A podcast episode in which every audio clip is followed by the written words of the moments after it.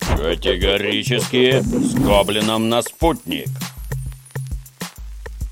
Добрый день, дорогие друзья. Я приветствую всех на канале «Спутник на русском». Меня зовут Павел Антонов, а это программа «Категорически с Гоблином», программа, в которой мы обсуждаем самые интересные злободневные новости вместе с публицистом, переводчиком Дмитрием Пучковым. Дмитрий Юрьевич, рад вас видеть уже на рабочей неделе Нового года. Симметрично, Павел. Категорически, да.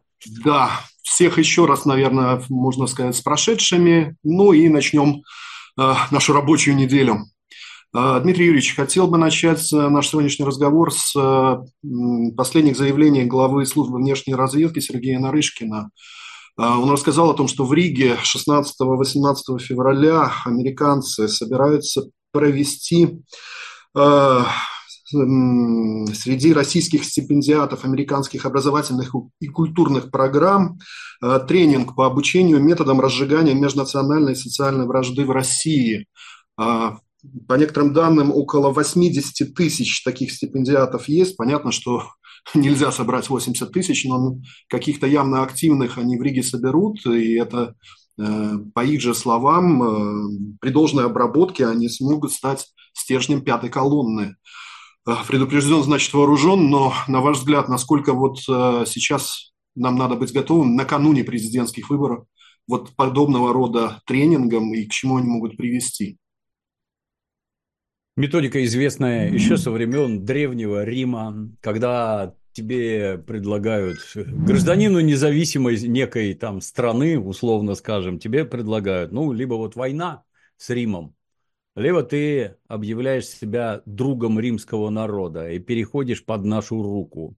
Тогда ни тебя не убьют, ни твоих подданных убивать не будут. Но при этом есть некоторые условия. Например, всю твою родню вывезут в Рим, и жить они будут там в качестве заложников. Что не так у тебя тут пойдет, мы их просто зарежем. А со временем, насидевшись там в Риме, насмотревшись на прелести древней цивилизации, они вернутся к вам обратно в ваши германские леса, где вы живете в землянках, а по праздникам намазываетесь медвежьим дерьмом. Такие у вас интересные национальные традиции. После города Рима у вас там все как-то очень грустно выглядит. И эти люди, которые вернулись из заложников, они всегда будут проводить сугубо римскую политику.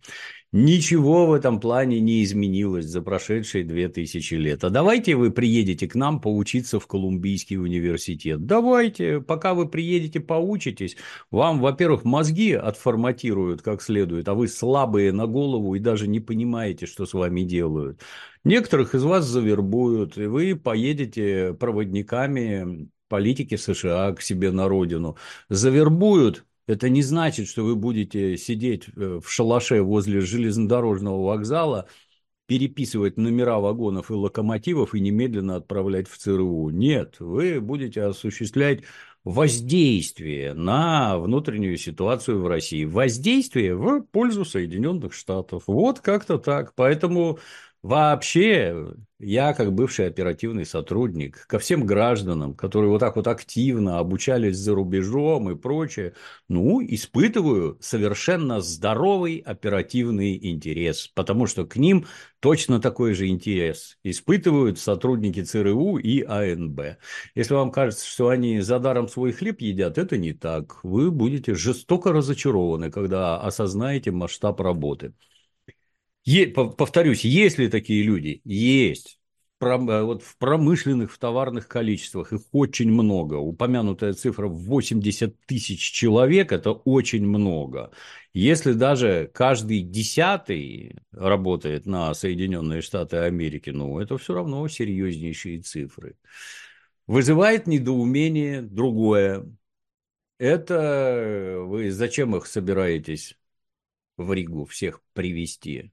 Чтобы их всех увидели. Я помню, у нас в городе Санкт-Петербурге был один такой начальник ГУВД, как водится, не из милиционеров, а откуда-то там каким-то рынком командовал на юге страны, уже выйдя на пенсию после службы в внутренних войсках. Вот этот персонаж тоже как-то захотел ознакомиться с агентурным аппаратом и предложил всю агентуру собрать в ДК милиции имени Дзержинского, чтобы он к ним обратился и поговорил.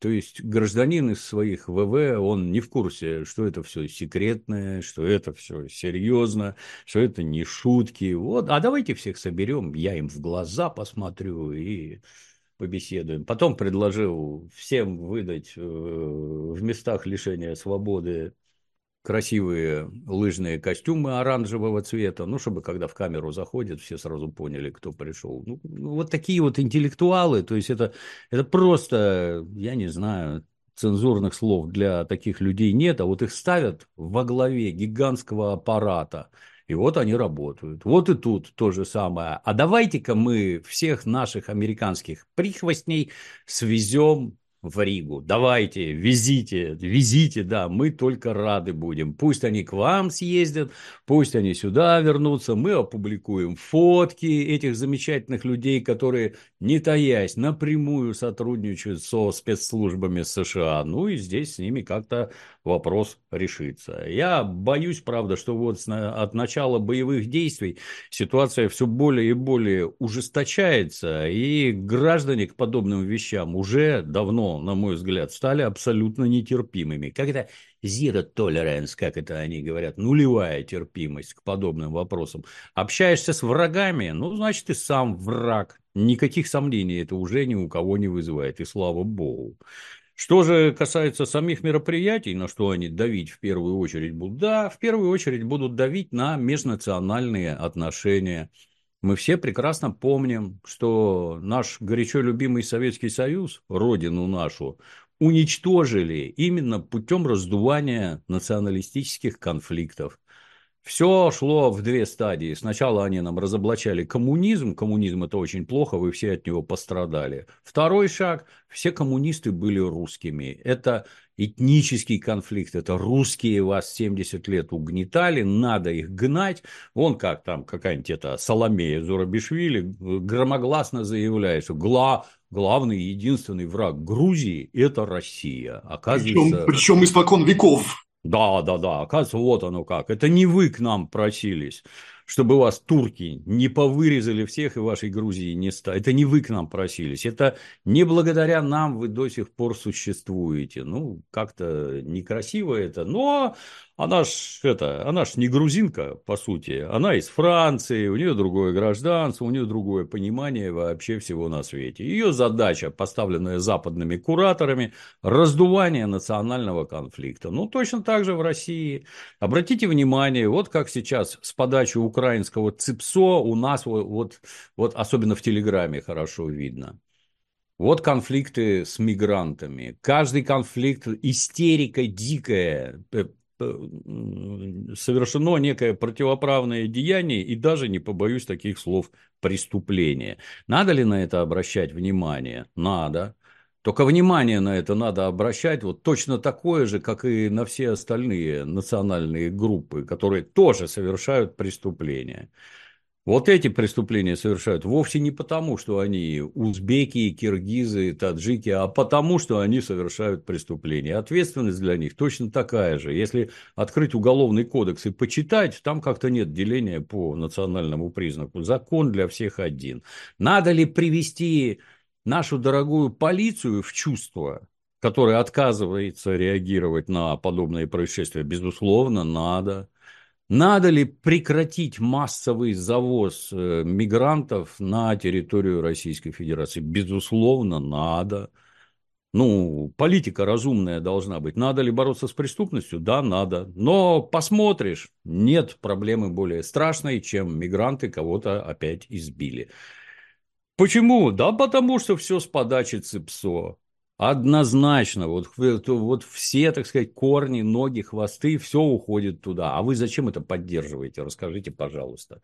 Вы зачем раздуваете именно этнические, межэтнические конфликты? Вместо того, чтобы требовать от полиции, чтобы она наказала преступников, абсолютно плевать, какого они рода и племени они преступники и должны быть наказаны. Нет, вместо этого, а вот здесь вот таджики, а вот здесь азербайджанцы, а вот здесь вот узбеки. Ну, так до добра мы не дойдем. Я повторюсь, Советский Союз поломали по национальному признаку. Для американцев рабочая схема, а зачем от нее отступать, если это работает? Ну, а вы, если принимаете в этом участие, ну, я вас поздравляю. Ну вот вы упомянули о том, что если вот эти граждане поедут в Ригу, да, спецслужбы их... Очень хорошо. Так, да, вычислят и так далее, но я думаю, что надо, наверное, среди них и кого-то из э, засланцев-то из спецслужб отправить, потому что... Обязательно. Э, в качестве наставников там выступят сотрудники американских спецслужб, работающие в посольствах США в Москве и Риге под прикрытием. Ну, вот, хороший, хороший еще вариант вычислить и вот этих э, тихарей. Ну, там и так всем все известно в этом, не сомневайтесь. Я, повторюсь, я натурально потрясен самой мыслью собрать свой агентурный аппарат в одном месте, и чтобы перед ним кураторы выступали. Это атас вообще. А нет ли в голове мысли, что там есть перевербованные российской стороной, которые внимательно за, за всем смотрят, а потом пишут шкурки. Источник сообщает, в ходе доверительной беседы с удалось установить следующее. Ну, смешно, просто смешно. Как, как в плохой комедии все это выглядит, на мой взгляд. Ну вот вы э, рассказали про ЦИПСО, а я хочу другой пример в действии Украины рассказать. На этой неделе появилась информация про кибератаки на Казахстан. Э, в 2023 году их было 223 миллиона попыток кибератак на структуры э, органов госвласти, операторов связи, частные компании. Так вот, большая часть из этих 223 миллионов атак шло из Украины, следующие на втором месте стоят США и на третьем месте Польша. То есть вот э, Одно дело, когда работает ЦИПСО, а другое дело, когда работают э, мошенники, причем я так, ну, уже пометуя по делам прошлого года, когда в э, Казахстан задерживал там несколько десятков вот этих вот э, э, кибермошенников на Украине, там реально десятками их задерживали, значит, там все просто уже поставлено на такой поток, что, что вот эти вот миллионы атак да, идут, в, это только по одной стране, да, можно представить, сколько таких атак идет с Украины на Э, Россию, на Беларусь, на другие страны. Можем ли мы как-то противодействовать этому, Дмитрий Ильич? Конечно, можем. Ну, работать для этого надо. Я себя в пример могу привести. Вот, грянул 14 год, нет, ну, сначала 2004 был, когда Ющенко. Тогда так, не сильно. У меня есть сайт, называется oper.ru, по адресу расположен тупичок Гоблина называется. Вот. Ну и, соответственно, на сайт атаки непрестанные с Украины. А это, это ж видно все, то есть если там у вас малейшее понимание предмета есть, ну и так там ни шатка, ни валка, то есть тогда тихо было. А с 2014 года они принялись организовывать DDoS-атаки. То есть, когда на сервер поступает огромное количество запросов, там бот-неты, неты с зараженных компьютеров идут так сказать, запросы на твой сервер. И когда запросов слишком много, сервер захлебывается и ничего не работает.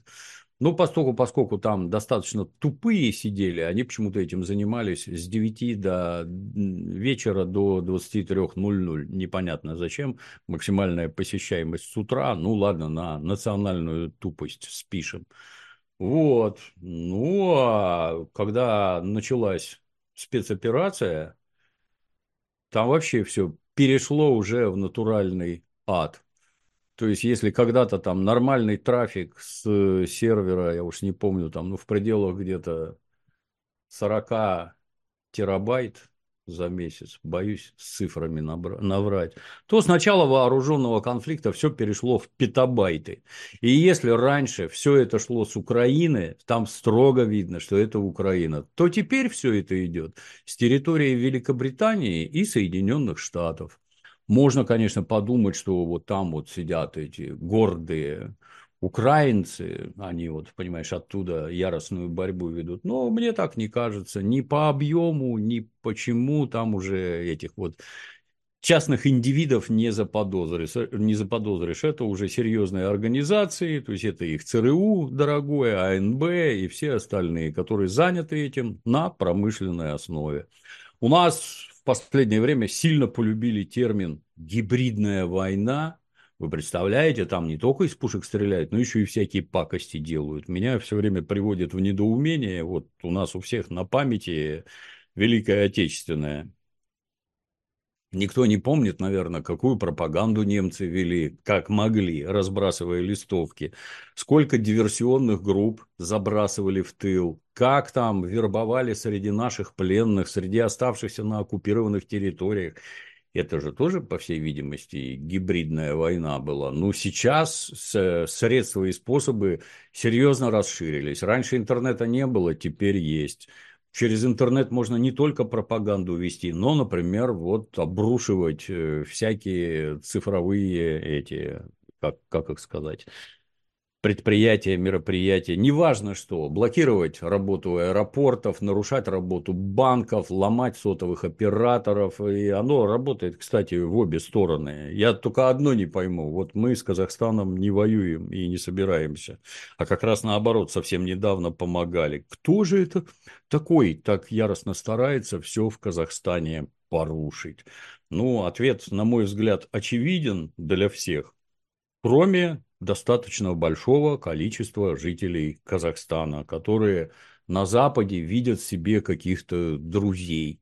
В этом можно понять, когда друзей там видят э, сильно богатые люди, у которых деньги лежат на Западе. Вот они могут видеть на Западе друзей, потому что деньги в опасности.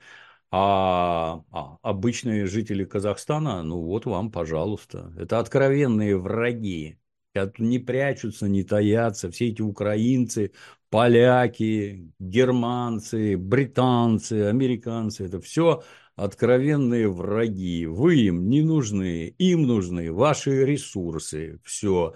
Для этого они с вами будут делать что угодно. Вон, посмотрите на Украину, как там теперь хорошо.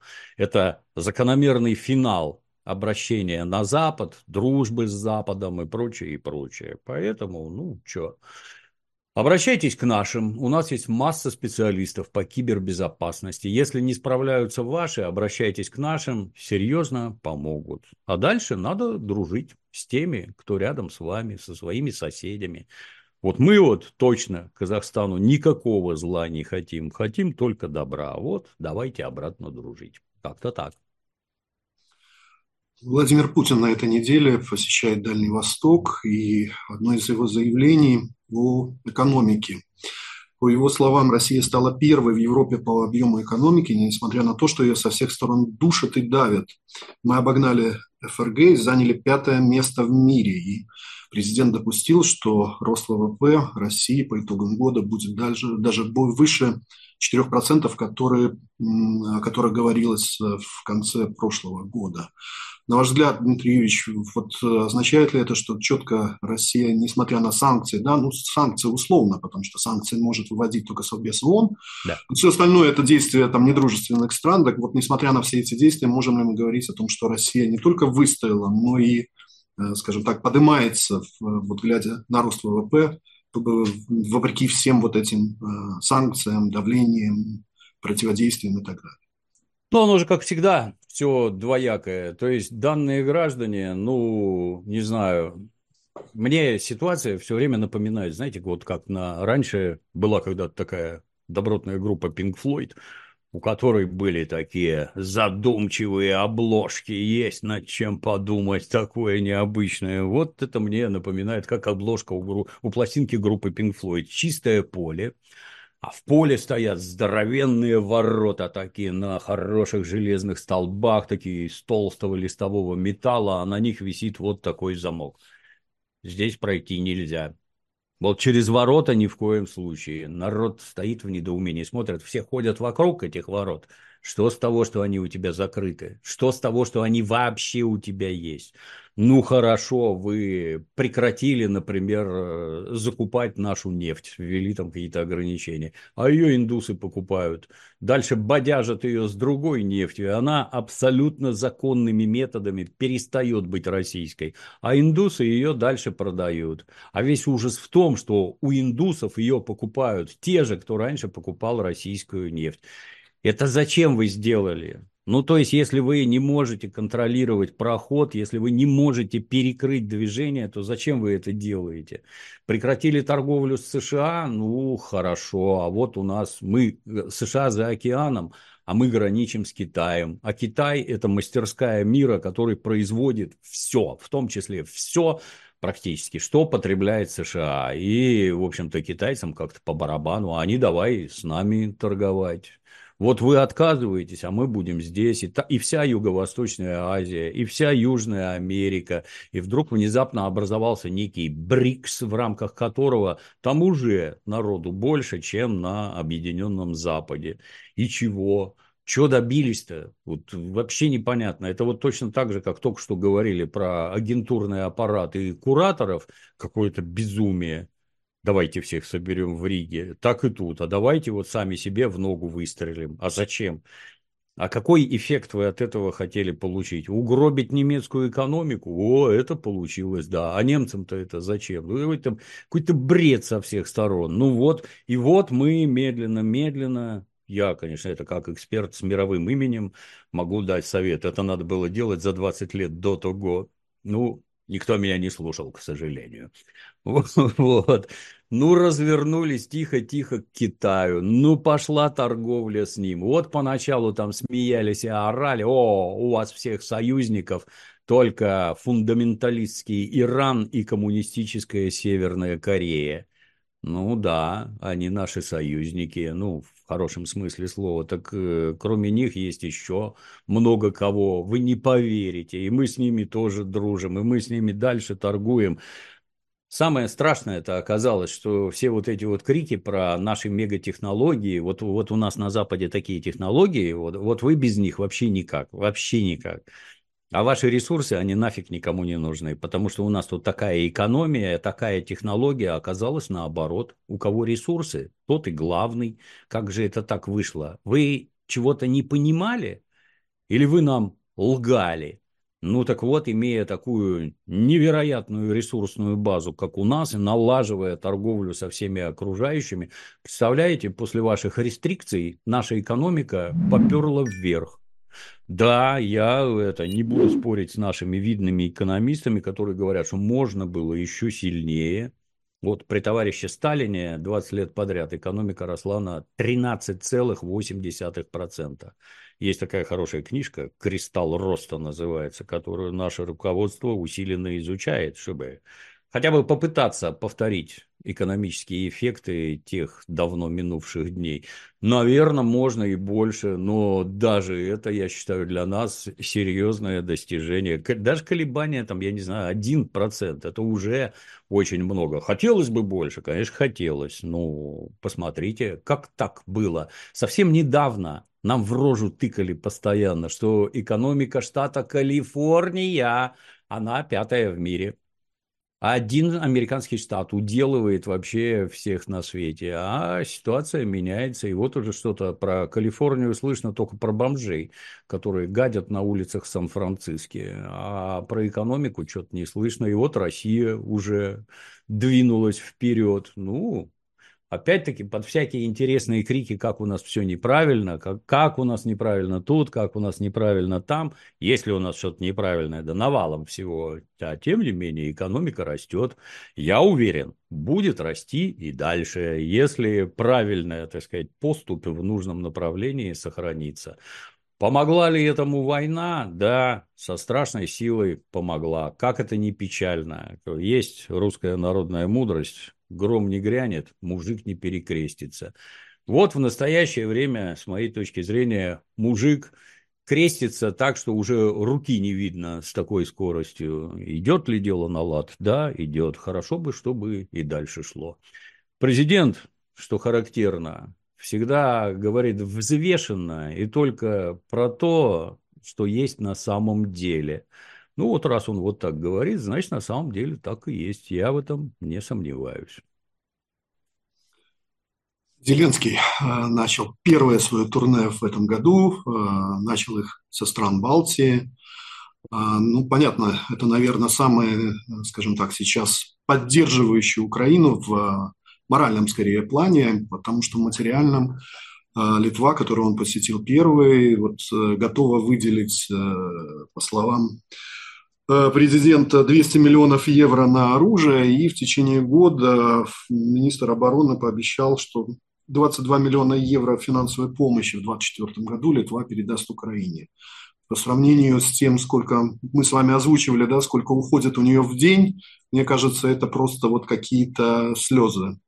Но коллеги на другое обратили внимание, что уже есть такое, э, как они называют, проклятие Зеленского, когда он там с кем-то здоровается, обнимается и так далее. После этого политик слетает со своей должности. Можно вспомнить там и Бориса Джонсона, японского премьера. И вот последним, кого сняли из-за этого, был бывший спикер Палаты представителей Кевин Маккартни.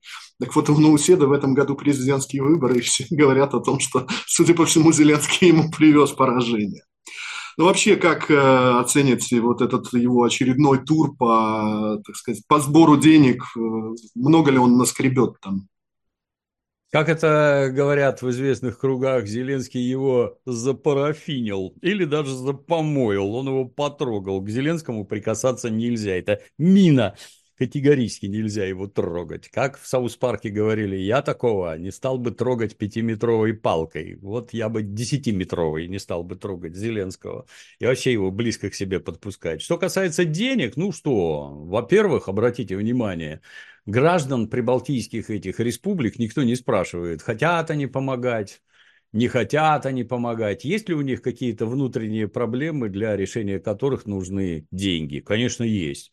Но эти деньги будут отправлены на Украину для того, чтобы там убили как можно больше украинцев. Вот в этом, так сказать, задача. А граждан Прибалтики никто не спрашивает, что они там хотят, не хотят. 200 миллионов, да, это их гражданин Данилов говорил, что 200, 100 миллионов – это один, одни сутки ведения боевых действий. Обходится Украине в 100 миллионов долларов чужих. Ну, тут литовцы, там эстонцы дадут. Спасибо большое. Но с моей точки зрения он туда поехал не совсем для, за этим. Эстония уже там озвучивала, так сказать, тезисы относительно того, что она готова отдать обратно на Украину беженцев, которые прибежали в Эстонию, скрываясь от боевых действий, призыва там и всего остального. Призывы выдавать их хоть как-то обратно с Украины звучат уже давно. А когда вот тут озвучили тезис относительно того, что надо 500 тысяч человек, ну, зашевелились все. Как их изъять из Европы, не совсем понятно. Потому что если вот они прибывают в Германию, то они сразу получают статус беженца. А вот э, как это юридически оформить? Возвращение беженца в зону ведения боевых действий в Европе не знает никто. Есть юные таланты, Эстония, например, которая вот уже почти придумала. То есть они изнутри Украины там пытаются, чтобы они все встали на воинский учет, эти беженцы. А если ты не стоишь на воинском учете, то тебе перекроют там вообще все украинские банки, все на свете, там собственность изымать начнут и прочее. А если состоишь на воинском учете, ну, приедь хотя бы отметиться. А тут мы уже разберемся, что с тобой делать. Вот они, Украина самостоятельно это решить не может, ну вот эстонцы уже, так сказать, это волосатую лапу помощи протягивают. По-моему, Зеленский поехал беседовать в первую очередь именно об этом. Как как вернуть приз... граждан призывного возраста на Украину. Ну, посмотрим, что получится. С другими-то, обратите внимание, ничего не получается. Никуда он уже там никому не ездит, с Макронами не обнимается, все уже совсем как-то кисло. То есть, глядя на ситуацию на фронте, с моей точки зрения, совершенно очевидно, что он уже такой, ой, фу, опять ты, не надо сюда ходить, слышь, сиди там где-нибудь, не показывайся, пока мы тут думаем, что с тобой делать, кто там вместо тебя будет, Залужный или еще кто-нибудь, вот, сиди тихо.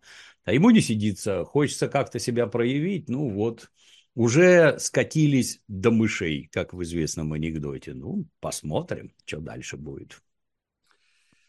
Э, не знаю, Дмитрий Юрьевич, видели ли вы этот ролик, э, который сейчас начал э, гулять по сети, что якобы вот эти представители военкома, военкоматов украинских уже добрались до Польшей там чуть ли не до Варшавы. Там девушка снимает на площади в польском городе, говорит, что это Варшава, вокруг действительно стоят автомобили с польскими номерами, и стоит машина на украинских военных номерах, и, значит, кто-то там в, в такой в, в камуфляже выписывает повестку парню, ну, правда, который стоит спиной, непонятно, кто это, что это.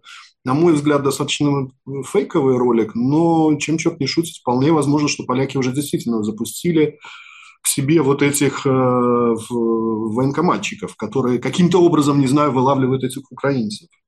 Ну, я то... думаю, что тут тоже речь немножко не об этом. То есть, э, для того, чтобы... Это же Европа, это же цивилизованное государство, где все на основе законов там и прочее. То есть, если ты пересек границу, то у тебя, наверное, должны быть документы, с помощью которых ты эту границу пересек.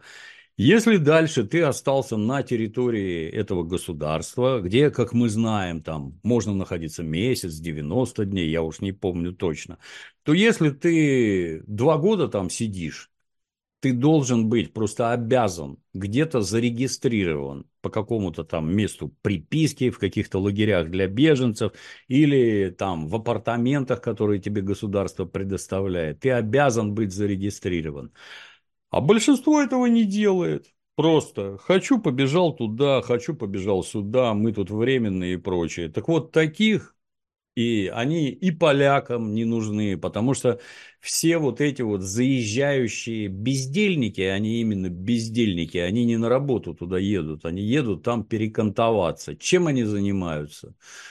Ну, самое легкое – это продавать наркотики. А значит, ты немедленно вступаешь в некую этническую ОПГ, которая местным гражданам вот вообще не нужна. Нужно ли допустить на территорию Польши сотрудников украинских военкоматов? Обязательно нужно. Пусть они их ловят. Польская, значит, сторона укажет массовые скопления вот этих персонажей, где они там – как это принято говорить, в гетто. Гетто – это где вы друг с другом хотите жить и туда не пускать местную власть. Вот где они тут кучкуются, вот давайте заходим, мы вам поможем. Сбоку с дубинами постоим, чтобы никто не убежал, окружим, всех задержим, а вы уже сами решайте, что с ними делать. Вот готовьте там эшелоны и поехали обратно на Украину. Я, ну, я считаю, что делают абсолютно правильно. Есть прописка условная, ну, оставайся, да, ты беженец. Нет, поехал в окопы под Авдеевку, туда тебе и дорога. Скажут в напутствие польские полицейские. Как-то так. Э, глава комитета по иностранным делам польского парламента, некто Коваль, примерно такую же схему нарисовал. Он заявил. Польша не будет депортировать военнообязанных украинцев, потому что это незаконно. Но Польша просто может создавать украинским мужчинам такие условия, при которых они будут вынуждены уезжать сами. То есть не давать им разрешение на работу и не продлевать срок пребывания в стране. Да, ну, да, да, да. Практически. Это именно оно, да.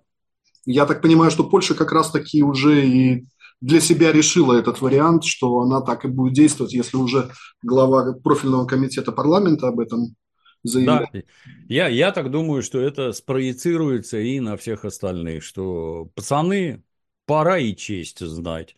Побыл беженцем, мы тебя покормили, напоили, все хорошо, давай вали к себе на Украину и там под Авдеевку или где вы там, под Маринку, где ты там сейчас нужнее всего.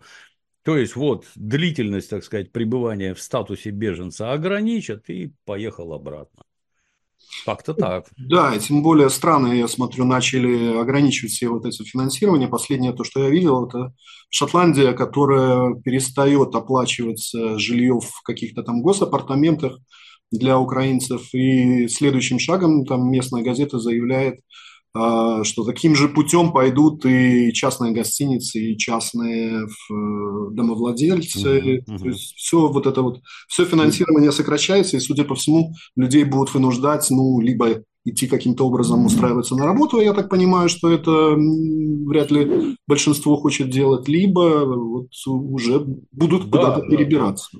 То есть все вот эти сказки украинцев встречают как богов, там, понимаешь, сошедших с небес а мне непонятно, а почему шотландцы должны тратить свои шотландские деньги на их содержание, то есть на какой-то, так сказать, временной промежуток, Ну, может быть. Если лишние деньги есть, может быть.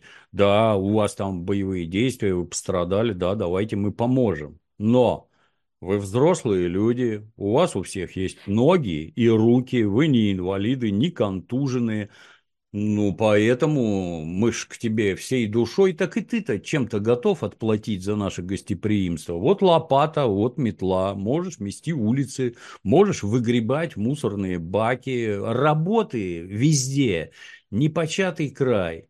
А дальше это, ну, я не знаю, месяцок тебе будут предлагать, например, вот можешь, вот выбор тебе вот такой – а через месяц тебя в обязательном порядке на какую-нибудь рыбную фабрику резать головы и хвосты не хочешь, вон отсюда, безо всяких разговоров.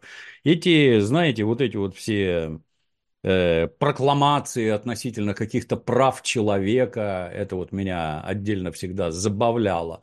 Имеешь право на свободное перемещение куда угодно. Такое у тебя право, вот понимаешь, человека как только коснешься какой-то реальности, а что тебе надо? Как это? Штамп ставят. Правительство Соединенных Штатов не видит необходимости в вашем появлении на территории США. Вот тебе и вся твоя свобода передвижения. И так везде, абсолютно. Ну, так и тут я считаю, что они к этому придут уже очень и очень скоро. Не можешь работать, не можешь приносить пользу, вон отсюда, вон эшелон, Ки, это Варшава, Киев, Берлин, Киев и все остальное. И поехали в местных Столыпиных, чтобы вы еще по дороге не сбежали. Да, э, так это абсолютно здраво, в этом нет никакого там угнетения, ничего. А что ты думал? Ты сюда приедешь, будешь тут годами сидеть на пособии, пить, жрать, это я не применительно к украинцам, это вообще всех касается. Иди работай. Ты здоровый, иди работай, учи язык. Если ты хочешь здесь закрепиться, за два года ты по-немецки там уже как Геббельс должен научиться разговаривать. А что-то ничего не происходит. Работать не хотят, пособия прожирают. Детей-то в школу хоть водят? Нет, вот интересно узнать. А дети немецкий язык уже выучили какой-нибудь? Нет. А как они учатся? Там же это тащит за собой такой шлейф чисто человеческих проблем, что ничего хорошего этих беженцев не ждет. Вот.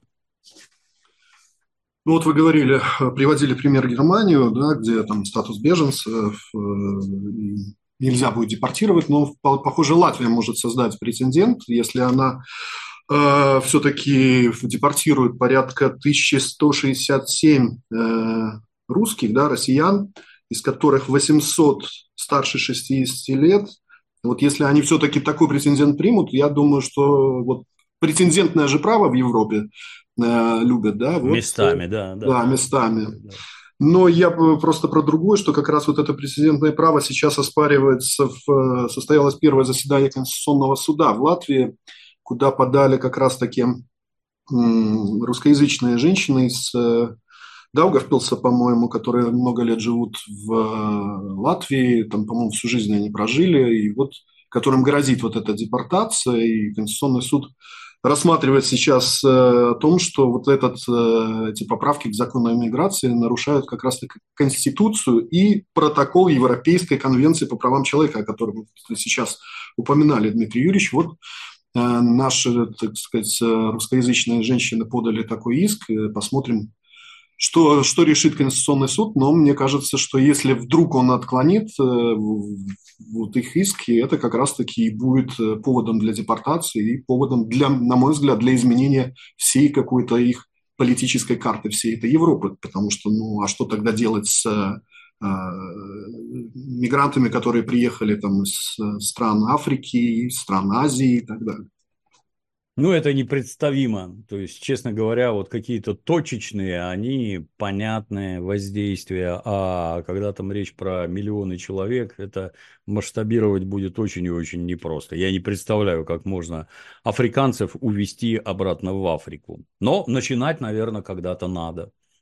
Тут бы тоже посмотрел с другой стороны. Вот у нас гигантская страна, население в ней, ну, как как бы это правильно сказать, недостаточно для решения задач того масштаба, которые стоят перед нашей страной. Когда развалился Советский Союз, я, извините, могу ошибаться, так сказать, в цифрах, но не на порядок. когда развалился Советский Союз, за пределами Российской Федерации осталось примерно 25 миллионов человек русских.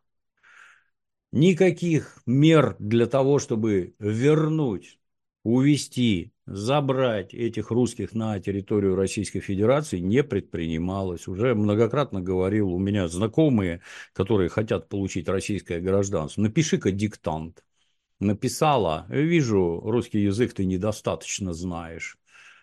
Не русское ты и недостойно получения российского гражданства. Это, честно говоря, вводит в ступор просто. То есть гражданину, например, из условного Таджикистана, который вообще по-русски не говорит, гражданство российское получить гораздо проще, чем русскому, который пытается соблюсти все процедуры. Зачем это так? То есть вот тут вот только что говорили, что у нас 10 миллионов уже мигрантов накоплено, а, а русских 20 миллионов вы не пробовали забрать? Ну, хотя бы если каждый десятый согласится уехать в Россию, это уже все равно. Нам каждый человек ценен. Вот. Ну, что там вытворяют в Прибалтике эти самые гауляйтеры? Ну, ничего нового нет. Обратите внимание, что никакие там советы Европы, а им все это по барабану. Все. Если это с русскими, все правильно делаете. Так и надо. И даже больше и сильнее. И то, что это пенсионеры, которые уже не работают, это еще лучше. Посмотрите, наш закон не разбирает ни возрастов, ни национальностей. Мы всех отсюда гоним. Не знаю. Российская Федерация, на мой взгляд, должна предпринимать совершенно адекватные меры. Если тебе кажется, что ты вот так вот можешь обращаться с русским населением, будь готов. Сейчас с тобой начнут обращаться так, что ты горько пожалеешь о том, что ты сделал. Ну, это я рассуждаю как обыватель, но э, мне как обывателю хотелось бы, чтобы было именно так. Око за око, зуб за зуб. Нельзя давать издеваться над нашими соплеменниками, я не знаю. Нельзя давать издеваться над русскими людьми. Ни в каком виде вообще. В, уж, уж даже в самой мягкой форме. Ну, давайте выделять деньги на каких-нибудь мега-адвокатов, которые тамошних, наших, неважно, наши пусть учат одному, тамошние пусть э, работают по-другому, но на стороне наших людей должны биться лучшие юристы. Вот хотя бы так. Вот. Ну, на нашей стороне есть еще и э, искусство. Ну, не знаю, можно ли слово пацана сериал назвать искусством. Но ну, конечно, да, даже Рижских полицейских он напугал достаточно сильно. Порядка 70 школ в Риге получили предупреждение от государственной полиции о потенциальной угрозе, которую предоставляет, представляет этот сериал. Э, что якобы это все какая-то драка, которая произошла там в конце декабря, что это произошло именно под влиянием этого сериала, хотя школы заявляют абсолютно нормальной обстановке у них, но вот э, слово пацана напугало полицию. Оно пугает как явление культуры в первую очередь. Оно русское, оно русскоязычное, и оно показывает нам, нас самих, ну, там, конца 80-х годов, но тем не менее. И если кому-то кажется, что там это непонятно, наоборот, понятно. Посмотрел сериал на русском, а что там у русских еще есть? Дай-ка посмотрю. О, а вот еще, а вот еще, а вот еще. А на латышском-то что-нибудь есть? Нет, ничего. А для того, чтобы понимать, например, некий там, ну, условно скажем, этот подростковый жаргон, ну, кто такой пацан и кто такой чушпан, откуда, откуда это вообще? Это надо хорошо знать язык русский. И таким образом осуществляется культурная экспансия. То, что вот э, там посмотрели и все стали преступниками, ну, это чушь, естественно такое чувство, что, а, а правильно понимаю, что мафиозные организации в Соединенных Штатах появились после показа художественного фильма «Крестный отец». Ну, вы в своем уме, там за сто лет до этого крестного отца уже все хорошо было. Достаточно, вот, ну, на мой взгляд, есть такое чудесное государство Сальвадор, а в нем есть такие подростковые ОПГ под названием Мара Сальватруча. Название, наверное, знают не все, но фотки в интернетах, где лысые рожи, татуированные от макушки там и все вообще. видел каждый, я уверен. Вы представляете, там никто не, никогда не показывал слово пацана. А вот такой вот воровской бандитский ход налажен, мама не горюй. И так везде, и в США, и в Великобритании, везде ну, говорил, и не побоюсь повториться, это самое слово пацана. Надо со скоростью звука переводить на английский, испанский, немецкий, французский и всем показывать, да, всем, поскольку, поскольку это отличное произведение искусства, я вас уверяю, всем понравится. Все же смотрят крестного отца, что-то как-то все отметают уголовную составляющую и считают, что это про семейные ценности, про межчеловеческие отношения. Надо же.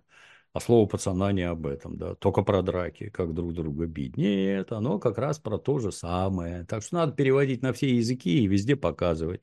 Даже если не захотят покупать, закидывать в интернет, оно и там жахнет, как атомная бомба, я вас уверяю. Вот. Ну, а латышей только поздравить.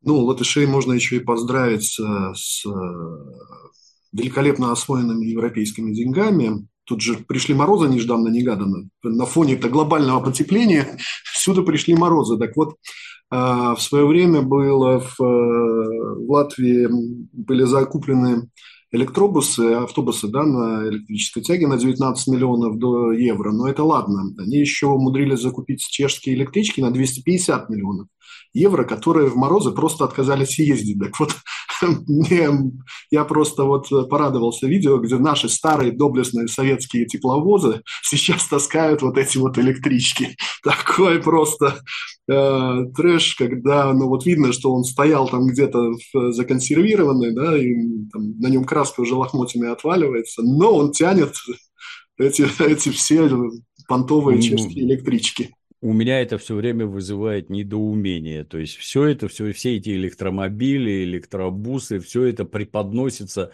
как некий там вот мега прорыв в области экологии транспорта. Они тут, понимаешь, гнусным дизелем, бензином ничего не загаживают, все прекрасно. Давайте это обратимся. Первое. Вы откуда эти батарейки берете? Где вы этот литий и кадмий копаете? Оказывается, в Африке дети ногтями там копают. Это раз. Второе. Полезны ли эти батарейки для окружающей среды? Сделаю открытие для многих, наверное. Когда автомобиль Тесла загорается, они загораются регулярно, в инструкции, если кто-то удосужится почитать, главное, первое, на тушение автомобиля Тесла надо 11 тонн воды. Раз. Второе. Самый эффективный способ тушения – схватить ее стропами и опустить в чан с водой. Вот там она гарантированно погаснет. Дальше мне интересно, что вот эти литий и кадмий, которые попадут в эту воду, которая от пожаротушения, а они как, везде растекутся, да? канализацию это можно слить. А теперь самое главное, а использованные батарейки вы как утилизируете? Ответ Никак, мы не знаем, в будущем придумаем. Вот это здорово. А дальше переходим применительно к России. Вот у нас, например, чудовищные запасы природного газа. Если бензин дорогой, то газ гораздо дешевле. Так может не надо там это, глядя на Илона Маска и всю эту дурь, которую на вас транслируют специально для того, чтобы у вас угробить целые отрасли промышленности. Так может нам бы это не про батарейки думать, а делать двигатели на газу, который крайне экономен, дешево стоит и прочее, и прочее. Я помню еще, когда при советской власти только-только появлялись эти газовые баллоны, там, если правильно помню, двигатель на 30% мощности от бензина работал. Ни один грузовик в горку заехать не мог. Все матерились, плевались. Ну так это давно ушло. На газу машина едет точно так же, как на бензине. Ну так может нам в связи с тем, что мы обладаем такими чудовищными ресурсами, делать машины на газу, специальные движки проектировать и строить, и всем дружно тыкать пальцем в Латвию и угорать. Ты посмотри, у них вообще ничего не едет. Поздравляю.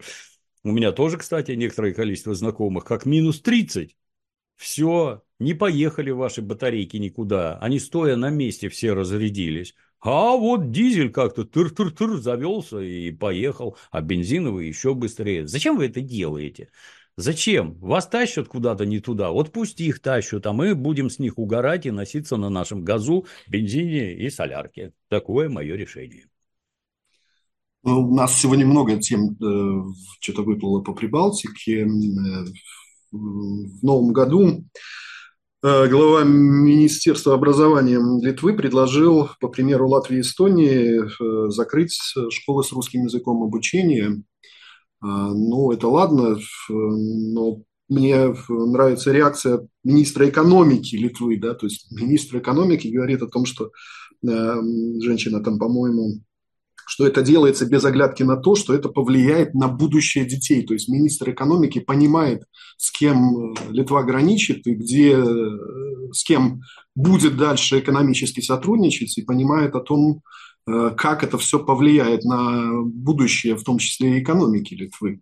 Ну и тут департамент по национальным меньшинствам наконец-то одумался и сказал, что предложение закрыть школы одной из национальных, э, одного из национальных меньшинств, а в Литве работают школы с польским, белорусским, еврейским языком преподавания, то это выглядит как минимум дискриминация. Вот литовцы как-то не оценили, ну, скажем так, некоторые э, государственные чиновники не оценили такое предложение главы Минобра, но, на ваш взгляд, Дмитрий Юрьевич, э, дойдут ли они все-таки до закрытия русских школ или все-таки одумаются, вот как предлагает министр экономики хотя бы?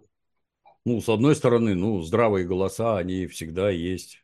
Я, вот у меня родственники, например, в Узбекистане живут, я там, ситуация мне лучше знакома с тезисами, а давайте-ка переведем наш узбекский язык на латиницу по всей видимости, от этого он превращается уже в какой-то аналог не то латыни, не то английского. Какая вам разница, какими буквами писать? Вы зачем это делаете? Ну, тем не менее, перевели. Дальше дети отучились по учебникам на латинице и пошли в вузы, а там все учебники на кириллице. И приготовьтесь, самый ужас. А большинство учебников вообще на русском. Почему? Ну, потому что это язык межнационального общения. Вы понимаете, когда какие-нибудь страны микроскопические, ну, типа там какая-нибудь Норвегия и Швеция, там вообще в вузах нет учебников ни на шведском, ни на норвежском, они все на английском. Почему? А потому что это никакого экономического смысла не имеет. Переводить, что-то там внедрять, зачем?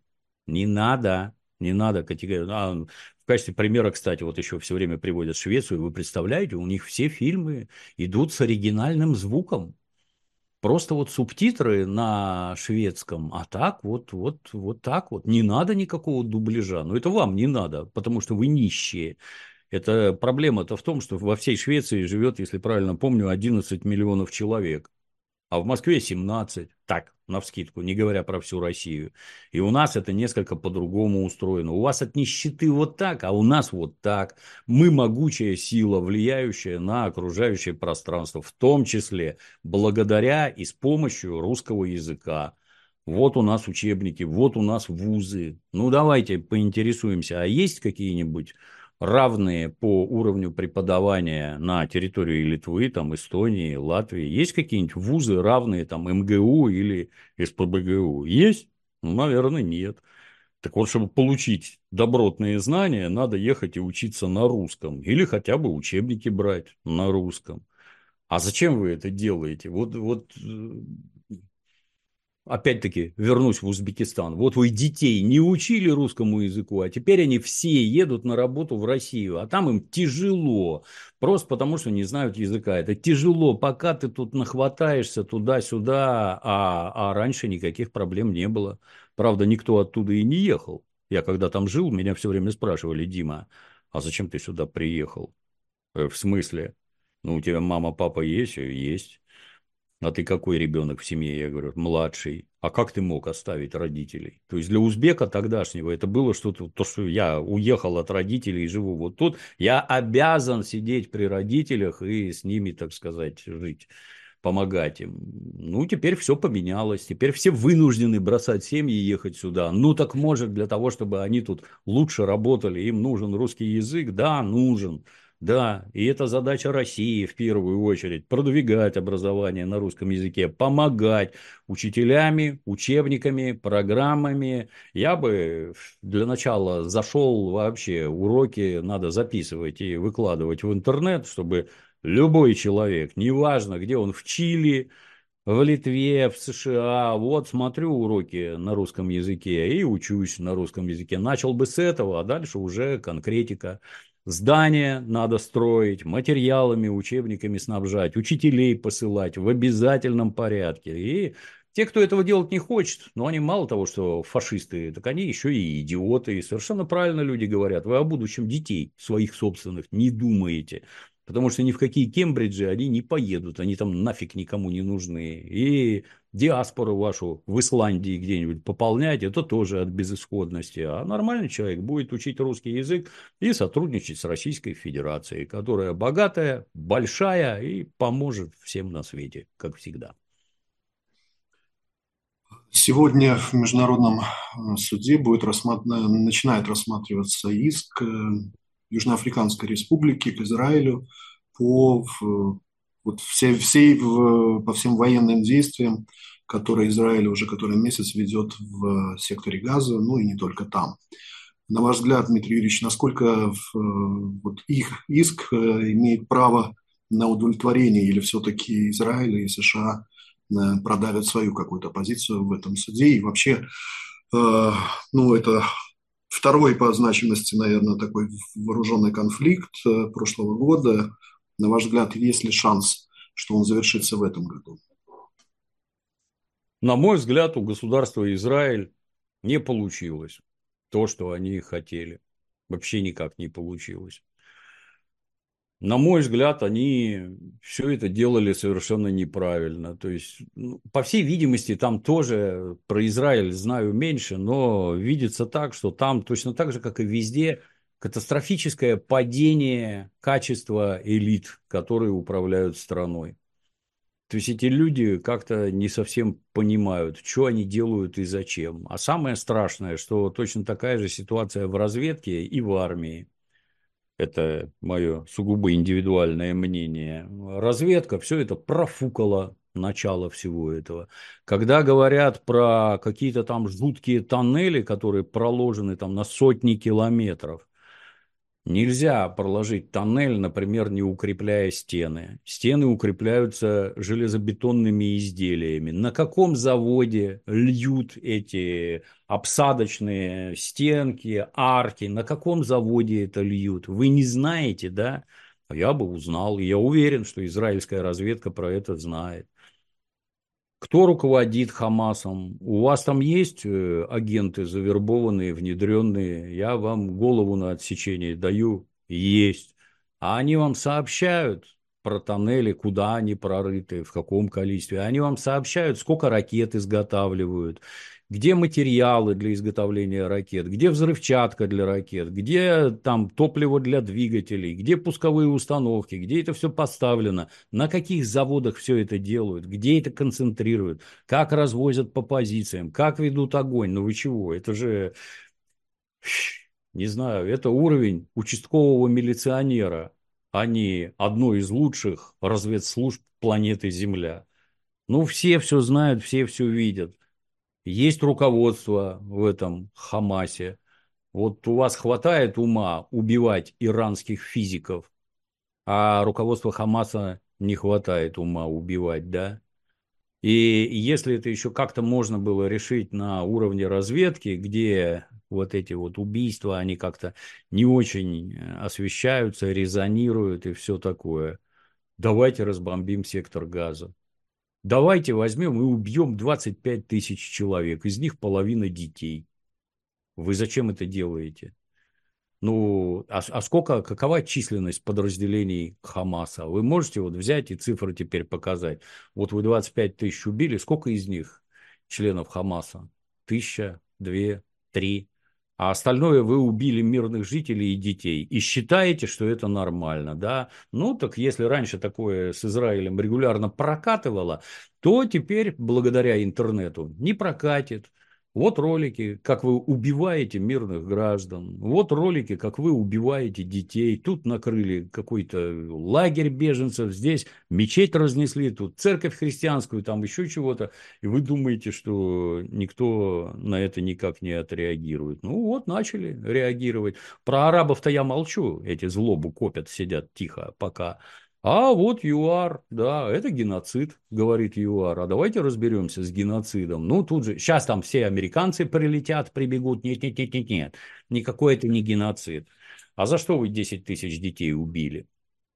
Они будущие хамасовцы, да? Ну, знаете, это вот был когда-то такой художественный фильм «Иди и смотри». Совершенно чудовищная силы произведения, где в конце там, где эти, часть поймали этих убийц, и там в немца пальцем был. Вот он, он детей в окно бросал в горящий амбар. Он, взрослые выкидывали детей, а он забрасывал обратно. Ты? А он отвечает, да, в первую очередь надо убивать детей, чтобы из них не выросли такие, как вы. Раз, и все перевернулось наоборот. Вчера, значит, вас в печке запихивали в жик, а сегодня вы убиваете ни в чем не повинных детей. Ну и здесь, в общем-то, точно так же, как э, в Литве и Латвии, надо спонсировать адвокатов и юристов, которые подобное продвигают. Надо изо всех сил им помогать, надо своим работать, надо свои требования выпускать, надо снимать документальные и художественные фильмы о том, что творили, как творили, кто творил, кто за это отвечает лично деятельность надо вести по всем фронтам. Гибридная война, она во всем гибридная. Это не только в судах решается, но в том числе и с помощью искусства, например.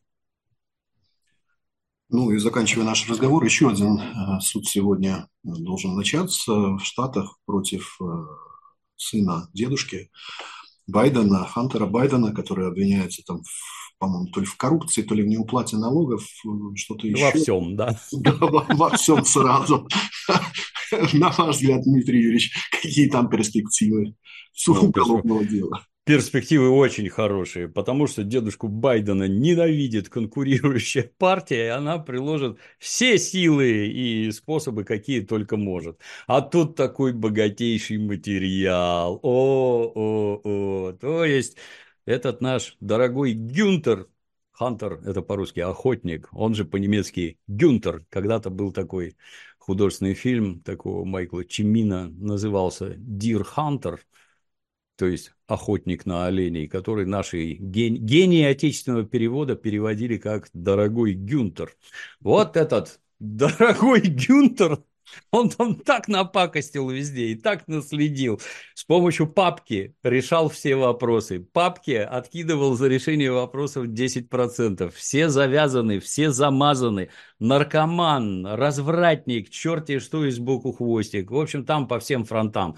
Тут этот, как его, мега-педофил Эпстейн где-то там удавился, но остались записи, которые ФБР не то украла, не то не совсем украла, где развлекаются какие-нибудь Клинтоны там с малолетними подростками, одно, другое, пятое, десятое, там, короче, чем дальше, вот натурально снежный ком с горы катится и только обрастает, обрастает, я подозреваю, дедушку Байдена-то, если по башке этим комом приложится, может бошку-то повредить окончательно. Хотелось бы, чтобы было так. Ну, с интересом смотрим за развитием сюжета. Молодцы. Ну что ж, год только начался, так что я думаю, что будет нам зачем. Впереди посмотреть. много интересного. Включая американские-то выборы, в которые да. раз в 4 года-то Россия не может не вмешаться. Обязательно, да. Да, уже пошли, по-моему, данные какого-то там исследовательского института о том, что ай-яй-яй, Россия точно вмешается. Вот раз в 4 года есть такая привычка, я так понимаю, в России вмешиваться в выборы в Штатах. Типичная русская. Привычка, да. Ну что ж, на этой веселой ноте предлагаю закончить нашу первую рабочую программу «Категорически с Гоблином», в которой мы рассматриваем самые интересные, злободневные, иногда смешные, иногда не очень новости вместе с публицистом, переводчиком Дмитрием Пучковым. Дмитрий Юрьевич, благодарю вас и до новых встреч на «Спутнике». Спасибо, Павел. Счастливо. Категорически с Гоблином на «Спутник».